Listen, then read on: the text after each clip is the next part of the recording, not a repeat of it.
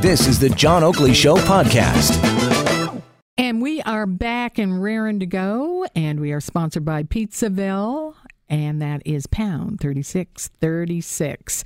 This story ties into what we were talking about, Chair Girl. We were all waiting with bated breath what the Supreme Court was going to do, and thank God they stayed with it. The teacher who was filming students' cleavages. I think he had, didn't he have a, a, camera in his pen.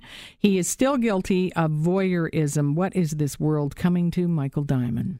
Seems silly uh, to this case had to go all the way to the Supreme Court. Obviously, mm. you know, hmm. fire the fellow. Uh, if there's other crimes involved, uh, absolutely, uh, those should be prosecuted. But this seems uh, like a bit of a stretch. But if it did go all the way, it seems like it was the proper decision.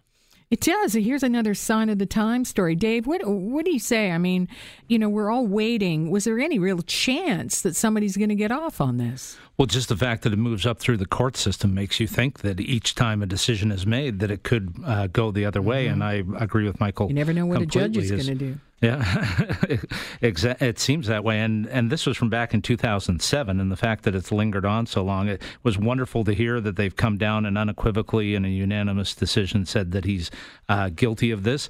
And uh, I hope that it stands as a, or it will now stand as a precedent uh, going forward. It's possible the lower court wanted some kind of clarification on a particular rule of law, and so kicked it up to the, you know, made their decision in hopes that it would go to the Supreme Court.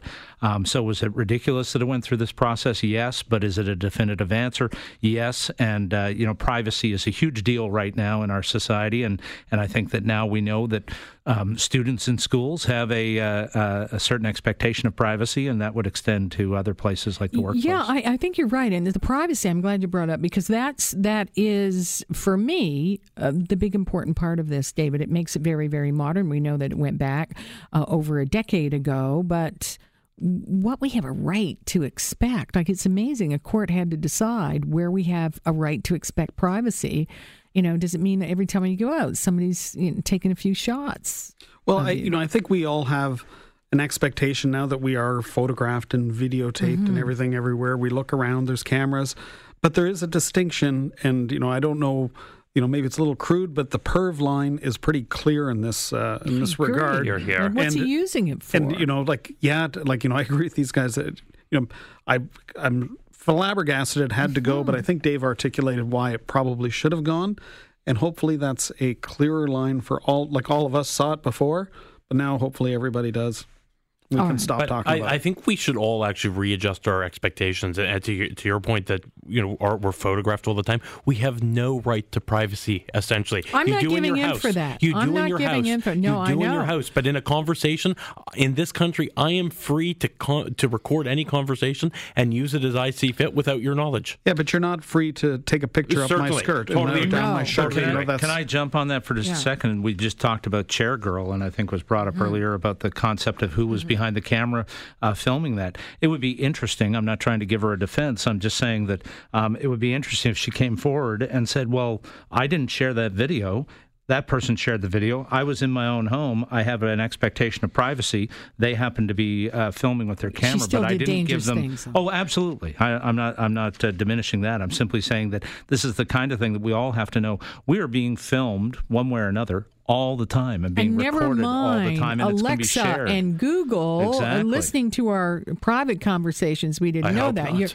I, well, they are. Are you okay with that? I, am not. I'm not saying that I'm okay with it, but in this country, on, on a legal basis, I can record phone calls. I can record mm-hmm. private conversations without your consent. Uh, it, it, only requires. But this isn't a conversation. It's deep inside we, your anatomy. Here. We were in a we were in a private meeting at, at our board the uh, a few weeks back, mm-hmm. and we were having a discussion, roundtable discussion. had gone on for about half an hour, and suddenly someone's phone on the table, uh, Siri's voice said, "I'm sorry, I didn't hear that," and we all stopped. Like, what the hell? And It turned out that it was nothing. The person had their, their Siri on; they weren't recording it or, or anything. But but you just think, wow, if we don't all turn off our phones, then we have no expectation of privacy, even in a private conversation. You got it. There's always tape. There's always tape. All right, uh, let's talk about the Oscars. Switch it around to entertainment. Is the Oscars on their way out or on their way in? David, let me ask you.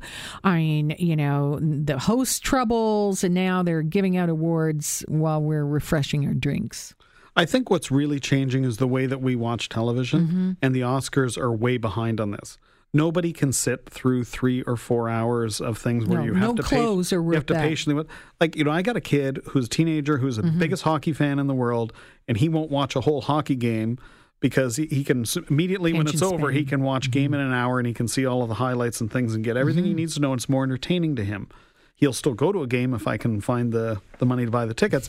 but I think with the Oscars, people are tuning out because they can hit the highlights the next day. Somebody's going to curate it for him, say, gee, Dave Sparrow was hilarious yet again, and you know we'll watch his clip. We can only hope. You know, it's and you know Michael Diamond. Uh, who gave, knows what's happening? Gave insightful yeah, political commentary, so I'll watch that. Isn't that what we learned years but, ago how to do in university and yeah, stuff? We had to yeah, concentrate we, we, stuff. And, but I, I, think the part where they made a big mistake was mm. thinking, let's cut out the craft awards mm-hmm. out of out of this this thing because it's strictly about entertainment now. That the the show itself is about entertainment as opposed to the recognizing talent. I think that was a big, big mistake. I know. I, what, what do you say? Is it a mistake or are they just calling it out as it is? Look, I think they're going to have to learn as they go. I think uh, attention spans are changing. The way we're watching TV uh, certainly changing. You know, when I would have first watched an Academy Award, they used to be on Monday. Then they moved into Sunday. Mm-hmm. It was mm-hmm. a more logical night. Uh, but uh, PVR wouldn't have been even a, a dream at the time. So we just everything everything has changed. So they're going to have to change with the time. I don't think that they've settled on the right balance yet, but uh, they won't go away. They'll get another crack at this next year. Is this being modern, Dave Sparrow? It's your world.